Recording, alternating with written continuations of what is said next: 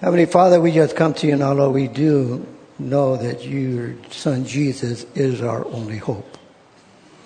And Lord, as we go through Psalm 42, we ask that we would see the very heart of the psalmist. And Lord, that it would actually draw a picture for us of how to be encouraged by your very word. That Lord, even through our walk with you, drawing from your word the food that we need, the strength, Lord, the love and mercy you desire to bestow upon us. Sometimes, Lord, we can find ourselves being depressed, lonely, wondering where you are. So we ask, Lord, that you, through the power of your Holy Spirit and through the power of your Son Jesus, you would open up the eyes of our hearts. Lord, give us wisdom and understanding to know exactly what you're saying and how it fits into the very lives that you've given us. Be with Pastor Bill and Patty. Help them to enjoy time together. And Lord, that upon his return, he would be refreshed by you to be able to continue on, not only teaching us, but molding us and discipling us to be the disciples, Lord, that you want us to be. Bless these people, bless their families, and show them how much you love them, Lord. I pray this, Father, in Jesus' name. Amen. Psalm 42. The yearning of, for God in the midst of distress.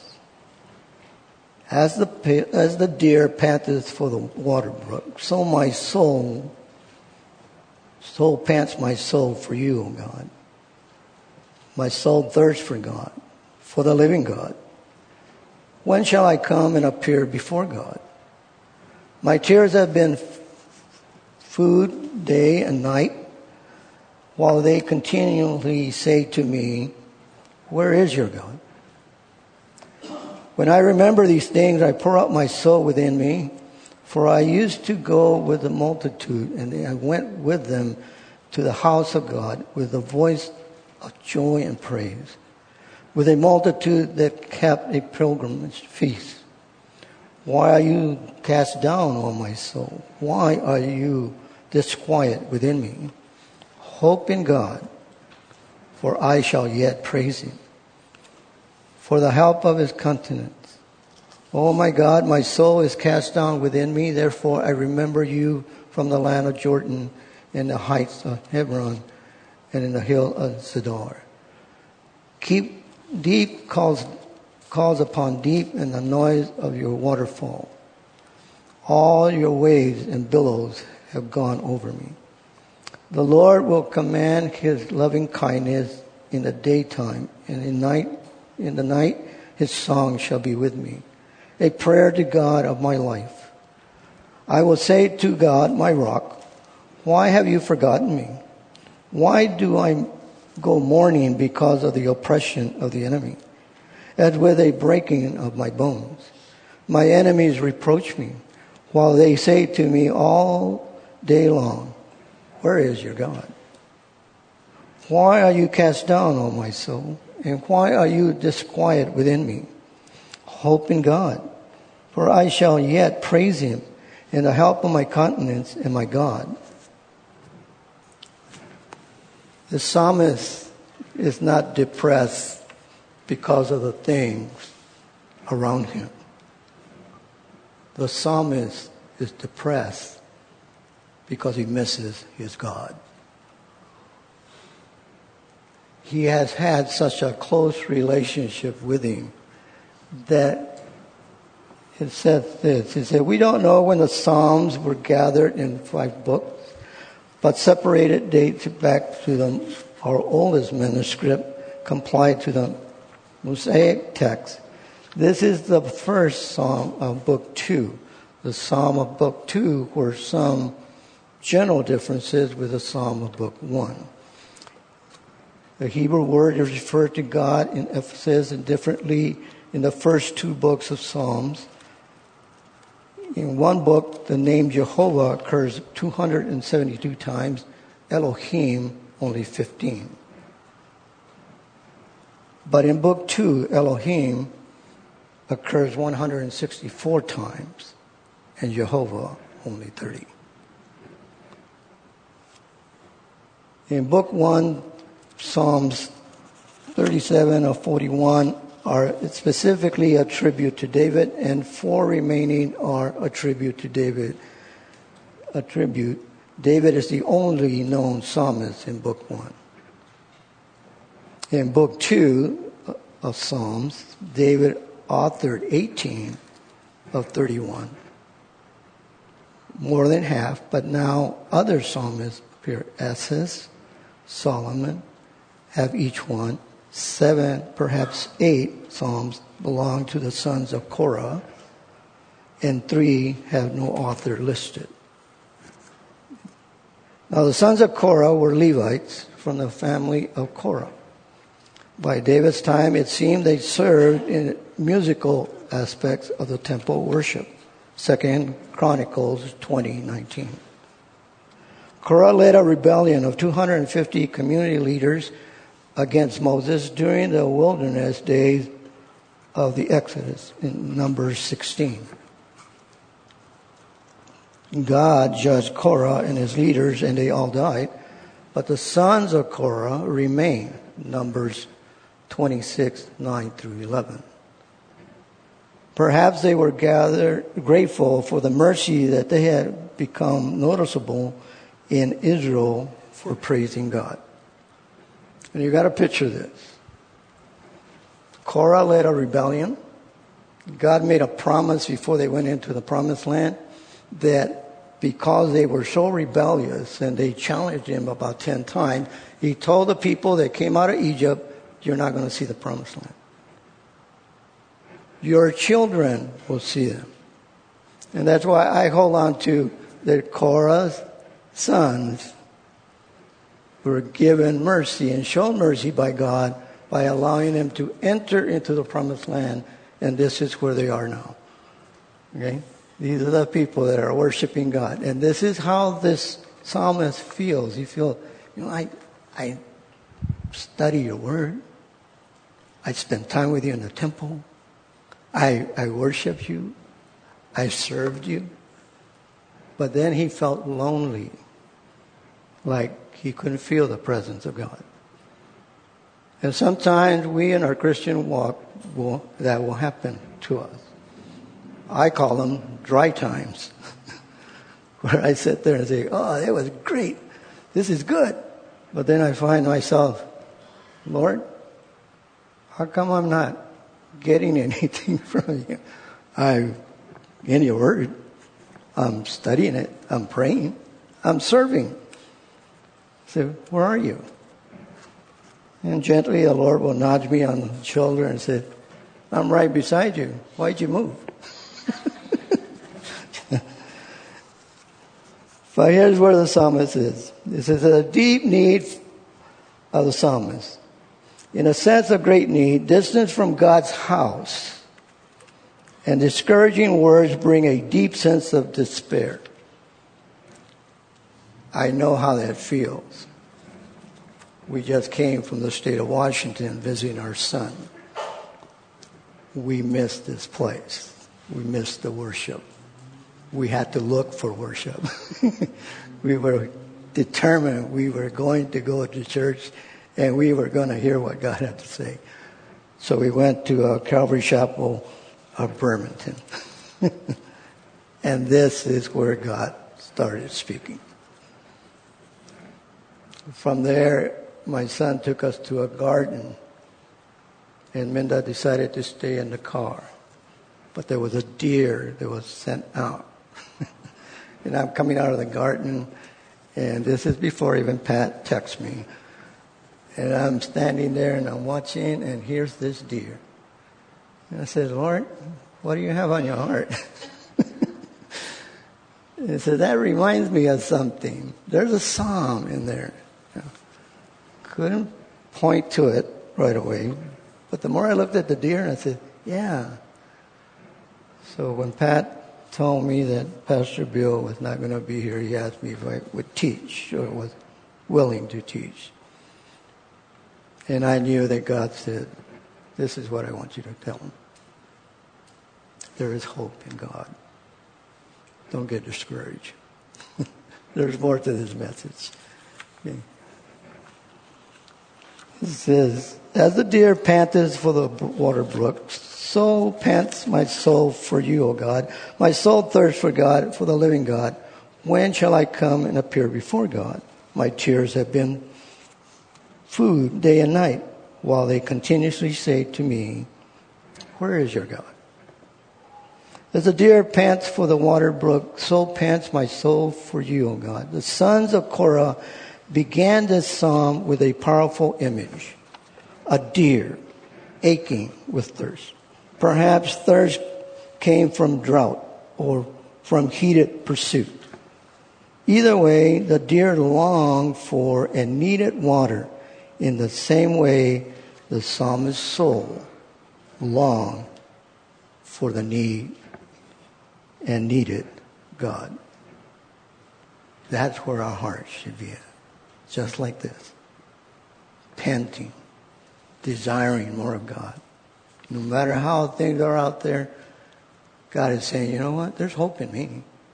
You want to hear about it? But we need to be thirsty. And we need to God, let God bring that thirst to our hearts, in our life in such a way that He can use it to be able to draw us that much closer to Him, that we would desire even more of Him. You know, ease He did not seek, honor He did not covet. But the employment of communion with God was urgent and need of his soul. He viewed it not merely as the sweetest of luxuries, but as the absolute necessity, like water to a deer. You know? If you ever seen a deer come to the brook, they'll sit there and they'll drink, and then they'll look up, and they'll drink some more. That is how our heart should be with God. We should come to God's Word thirsting for the goodness that He has for each one of us. This is why I believe this psalm was given. My soul thirsts for God, for the living God. The psalmist wasn't thirsty for water, but for God. Drinking and thirst are common pictures of man's spiritual need and God's supply. Here, the emphasis is on the desperation of the need. One may go many days without food, but thirst shows an even more urgent need, which is more than hungering. Hunger you can polite, but thirst is awful, intensible, clamorous, and deadly. Three days without water, all you can last. Three. So, my question to you, because it brings me right to the area of praying, how long are you going to last, or how long you think your walk with God is going to last without praying? That's water. Talking to God, coming to Him. And this is what the psalmist is doing. For God, not merely for the temple or the origins, but for the fellowship with God Himself. None but spiritual men can sympathize with this thirst. Sorrow is always a sense of lack. Sorrow of bereavement is a sense of loss of a loved one. Sorrow of sickness is the lack of health. But the ultimate sorrow in the sense of the lack of God, there was a superior sorrow of the singer. He is the living God in at least three senses. He alone has life in himself and of himself. He alone gives life. And he distinct is distinct from the dead images of God of the heathen. We don't have a God that's dead. He's alive. And one day we're going to see him face to face. And that should encourage you to understand that you're worshiping a God of the living, not the dead. The rest of the things around you are going to die and they're all going to perish. But not God. When shall I come and appear before God? For the sons of Korah connected to the tabernacle and temple and rituals, there was an appointed place to appear before God. There was a longing to connect again with God and his people at the tabernacle or temple. That was their duty. They knew. And they were, you might say, excited when they came out. Oh, all right, I get to serve the Lord. And that's what should be our attitude of heart. It should be, we have a God that loves us. He died for us. He gave His own Son for us. He speaks to us daily. He feeds us. He, there's nothing that God cannot do for us if we allow Him to. But yet, we find ourselves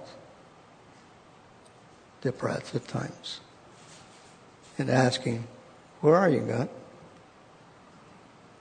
And God is saying, I'm right here. Why'd you move? And the reason I say that is because a lot of times it's us. And that's pointing to me also to move to the right or the left of God with any circumstance. We don't have all the answers, but we have a God that does. you know? And that should excite us. Say, oh, I can go to God. And if He doesn't give me an answer, that's okay. I can talk to Him. I can tell him how I feel. I can tell him exactly what I'm going through. Whether it be your health, whether it be your finances, whether it be friendships or relationships, whatever it is, God knows all about it. And you know what he's doing? He's just waiting for you to come back and sit down at the table and say, okay, Lord, here I am. And this is what I want to tell you. I'm having problems. And I don't have any answers.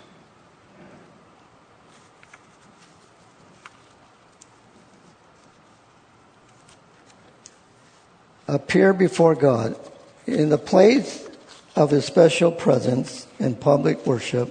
See Exodus 23:15 or chapter 25:30 what is called before God, 1 Chronicles 13:10, is before and with the ark. 2 Samuel 6 7. It is not that he does not believe in God anywhere, or that God, God is not with him. He is praying to God in the Psalms after all, but his being away from home has gotten him down in depressed state because has caused him to feel that God is absent. Some of us are going to Israel. Praise God for that, right? We're going to the land where Jesus walked, where he taught, and that should be exciting. But I venture to say that even as you're going and you're on that plane, you're going to feel a loneliness. Because it's happened to me many times.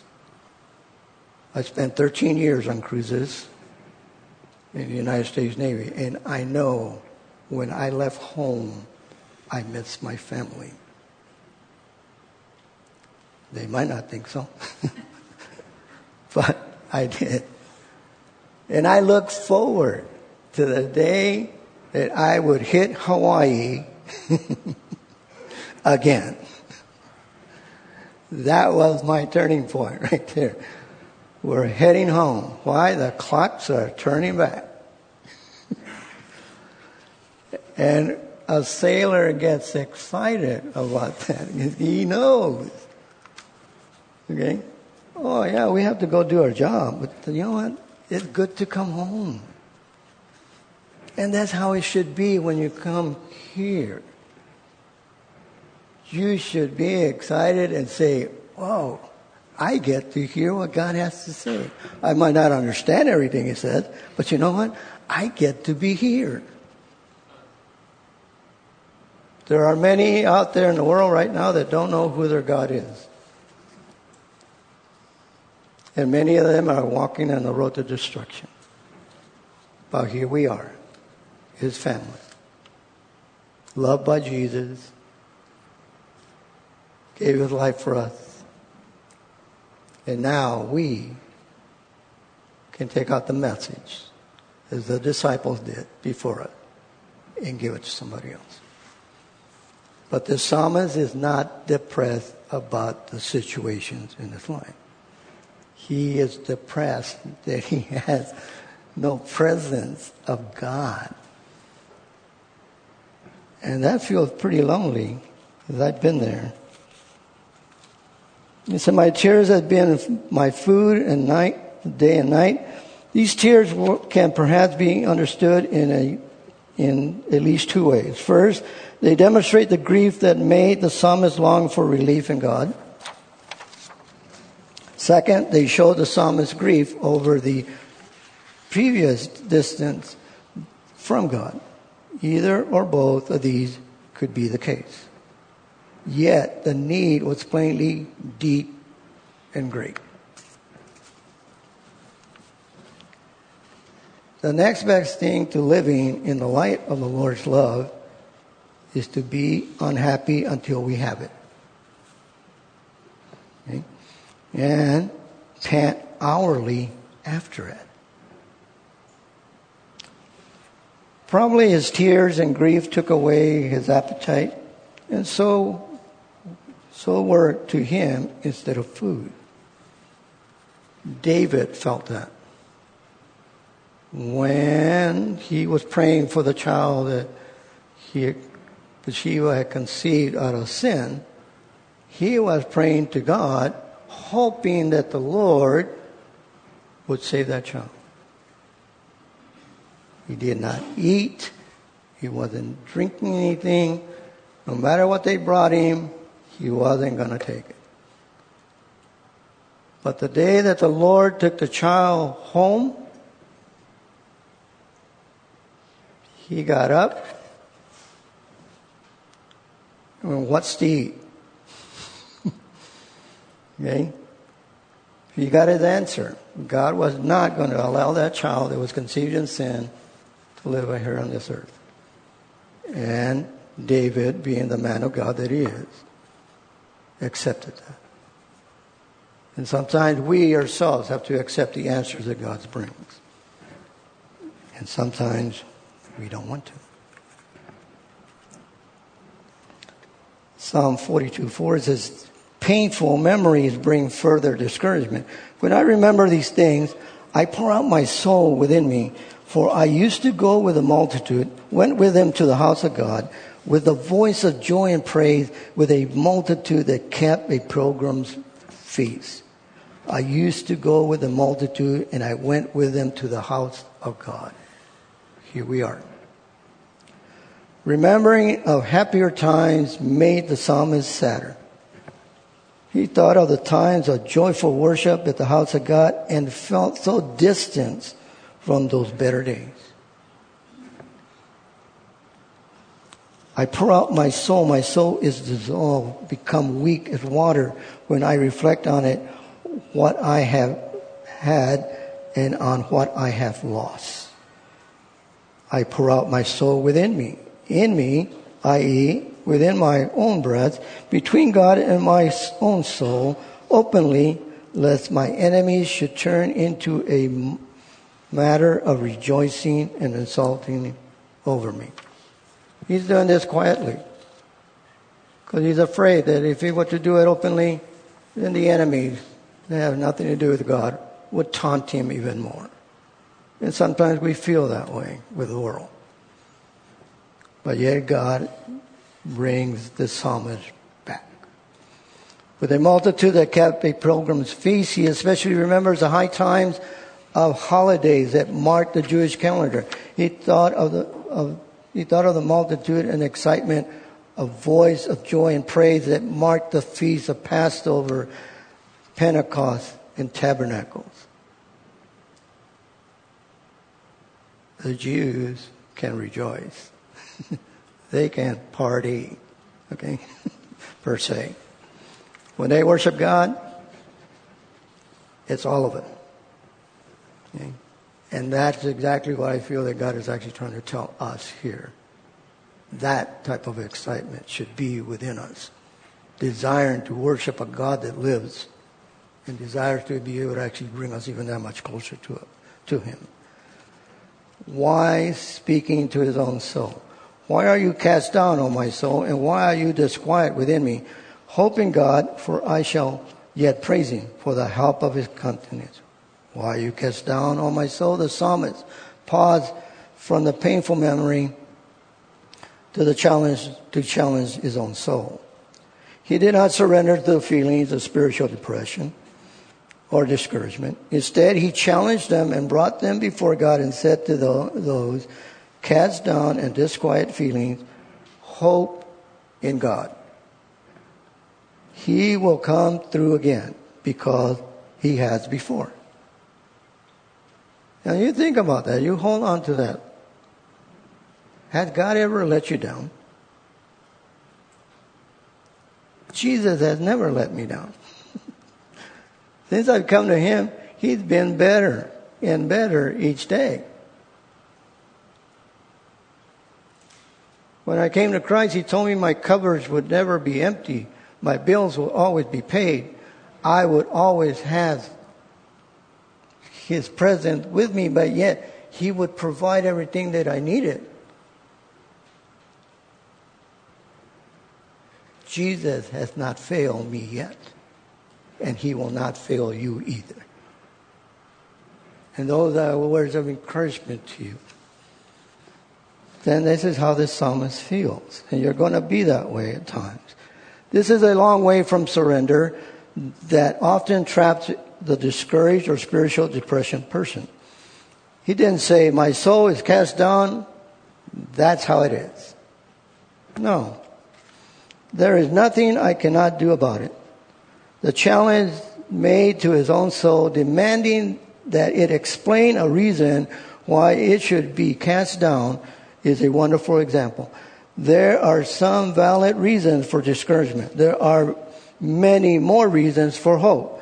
It, is all, it also wasn't as, as if he had not already given many reasons for his discouragement. Many things bothered him. Here are some of them distance from home in the house of God. 42 2 and 42 6. Taunting unbelievers. 42 3 and 42 10. Memories of better days. Psalm 42 4. Present absence of spiritual thrills. Psalms 42 4. Overwhelming trials of life. 42 7. And God's seemingly slow response. Psalms 42 9. Those are the things he's looking at. Can you picture yourself there? I know you've been through some things, and I don't take it lightly. But I want to encourage you that the God that you serve is a living God, and there is hope in him. No matter what anybody else says, no matter what eh, things are going on, your hope, only hope that you have, is in Jesus Christ. Still, it was as the psalmist said, there are not good enough reasons to be cast down. When I think of the greatness of God and the help of His favor and His presence, the result is not demanding a sense of sorrow, but rather setting it a right relationship to God we can put ourselves in predicament and God is saying, What are you doing? Don't you trust me? When you first came to me, didn't you just cry out to me from a broken heart because you couldn't handle it? And now you're telling me I can't handle the simple things that you're bringing up. He said, I created the whole world. He said, I gave you life. To put it personally, each one of us was given a responsibility to be here on earth to represent God. That's how precious you are to Him. He gave you life and abundantly. And now He's saying, let me use it. Let me show you what I can do through this. Well, you're going to go through some rough times, but you know what? I'll be right beside you. I'll never leave you. I'll never forsake you. This is a long way from surrender. Okay. Still, as, as, as if the psalmist said, there's not good enough reasons to be cast down. You have to take yourself in hand. You have to address yourself, preach to yourself, question yourself. You might say to your soul, why are you, why art thou cast down? What business have you to be disquiet? Have you ever said that to yourself? I have. Uh, Rudy, what are you doing? Come on. He saved you. Think about what he's done. You know? And the next thing I know, I pick up my Bible and I start reading. I said, Whoa. Thank you, Lord. Hope in God, for I shall yet praise him. His discouragement. The psalmist spoke to himself, perhaps even preached to himself. He didn't feel filled with praise at the moment. Yet he was confident that as he did what he could to direct his hope in God, the, that praise would come forth. I don't feel like praising him now, but he is worthy of my hope. And I shall yet praise him. See, it's all about Jesus. It isn't about us. it ain't about Rudy. It's about Jesus and what he wants to do through the sinful person. The help of his countenance. The psalmist knew to look for help in God's countenance. That is, approving face of God. He found a better place by challenging his sense of gloom and seeking after God's face. That's something that you can highlight and say, yeah, that's what I got to do. No matter what you're going through, this is where you got to go. For the help of his countenance, for salvation of his faith, note well that the main hope and chief desire of David rests in the smile of God. His face is what he seeks and hopes to see, and it will recover his low spirits. When the sun rises, we cannot be without light when God turns his countenance toward us, we cannot be without salvation. In seeking the help of his countenance, the psalmist understood that the answers were not within himself, but in the living God. And he didn't look within, he looked up.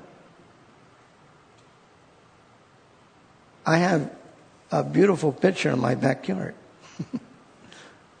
Early in the morning, I see all the stars. I'm looking up and saying, Lord, you know every single name of those stars. So here I am. I want to talk to you, and I want you to be able to just minister to me in such a way. But I'm looking at your creation. I'm saying, you hold them in the palm of your hands. And you say in your word that you inscribe my name on the palm of your hand. You see the beauty of God's Word? There's a lot there to hold on to. There's a lot to remember that the God that saved you, the one that wants you to be with Him, is right there beside you, and all the other things that you're going through are His. And He just wants you to hand them over and say, Here, here I am. An honest prayer from a distant place. Oh my God, my soul is cast down within me. Therefore, I will remember you from the land of Jordan and from the heights of Hebron and the hill of Zemar. Said, my God, my soul is cast down within me. It is almost detached sense that the psalmist reported his cast down soul to God. This was wise because a common tendency in such times is to stay away from God or act as we could hide the problem from him. The psalmist did neither. David tried to do that for a whole year. and then God sends a prophet and gives him a little story. And the king gets upset. So the prophet asks him, oh, what should happen to the man? Oh, the man should be killed. And then the, the prophet turns to him and says, You're the man. Have you ever had God do that to you? Say, You're the one. The problem isn't what's around you, it's your heart. It's not in the right place. You're not worshiping me the way I want you to. You're worshiping me because you want something from me. And God says, I don't want that. I want your whole heart. I want you to sing to me. And I want you to cry out to me in such a way that you know I'm there. A prayer from the depths of discouragement. Deep calls upon deep. At the noise of your waterfalls, all your waves and billows have gone over me. The Lord will command his loving kindness in the daytime and night. His song shall be with me, a prayer to God of my life. Deep calls unto deep at the noise of your waterfalls. Perhaps the psalmist saw and thought of a waterfall in this high country. He saw how the water plunged down into a deep pool at the base of the waterfall and thought, I feel that deeply buried under my misery. It was as if all your waves and billows had gone over me and I, he was buried under. The psalmist knew that I am in deep trouble inside and I am in deep trouble outside. These two depths seem to collide in him, sending him deeper still and in a powerful, powerful and poetic description of despair. I hear the constant noise of waterfalls. It never stops. That reminds me when me and Minda went to Niagara Falls. and we took the little mist boat out there and they take you right to the edge, right where the fall is going to. You can't hear each other speaking and you're standing right beside each other. You're getting completely soaking wet, you know. But yet, that's how that noise is. And this is what the psalmist is saying. The troubles he's going through, the things that he's going through right now. It just feels that way. And sometimes that's how our lives are going to be. Okay? Noisy, distracting. It's I fell from a previous height. You've been walking with the Lord. You went to a retreat. You get to the high point, and then the Lord says, "Now it's time to come down to the valley." Oh, wait a minute! But I love it up here. it's good. It's yes, it is. But he's saying, "I have work for you to do. I need you to put to work what I just taught you." Okay? So he felt like, hey, he had a high point. Well, now he has to go to the valley. So I plunged down quickly and I was taken down deep. I feel buried under all these things. I feel like I'm drowning. Okay? This physically happened to me on a trip to the Philippines. My wife challenged me to, to go through this cave, but I had to go into the water to get to the cave because it was high tide. Okay? And I said, okay, I'll do it. So I did. And I got un- underneath. There's this big cave, beautiful sight. But I'm thinking, I says, how am I going to get out of here? so the people that came, they got a hold of me. They took me back up. Okay? But as we're going up, I lose my breath. I swallowed some water. And I'm feeling myself saying, this is it. God's going to take me home right now. the Lord says, no, I'm not done with you. so, so he gets me up to the surface and they put me in a boat and here I am hacking and coughing. They said, whoa, but I remember that. And I say, Lord, that's how I feel at times with you. The things that I'm going through feel just like that. But I know that you're with me. So just as he got me out through that situation, I know he'd get me out through the rest of it. And even in this, there are, there are points of light giving hope. I am deep, but you are also. So your depths call unto me in my Waterfalls are yours. If I plunge under, then you are with me. The waves and billows are yours.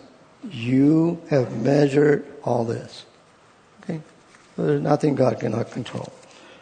The full campus of creation of afford not, perhaps a more just and striking image of nature and numbers of these calamities which sin has brought upon the children of Adam. Deep calls unto deep, one wave of sorrow rolls over me, impelled, impelled by another. There is something dismantled in the sound of the original. Myers thought of it this as the depths of God answering to the depths of the human need. Whatever depths there are in God, they appeal to the corresponding depths in us. In whatever the depths of our sorrow, despair, and necessity, there are correspondents in God which our full supply may be obtained.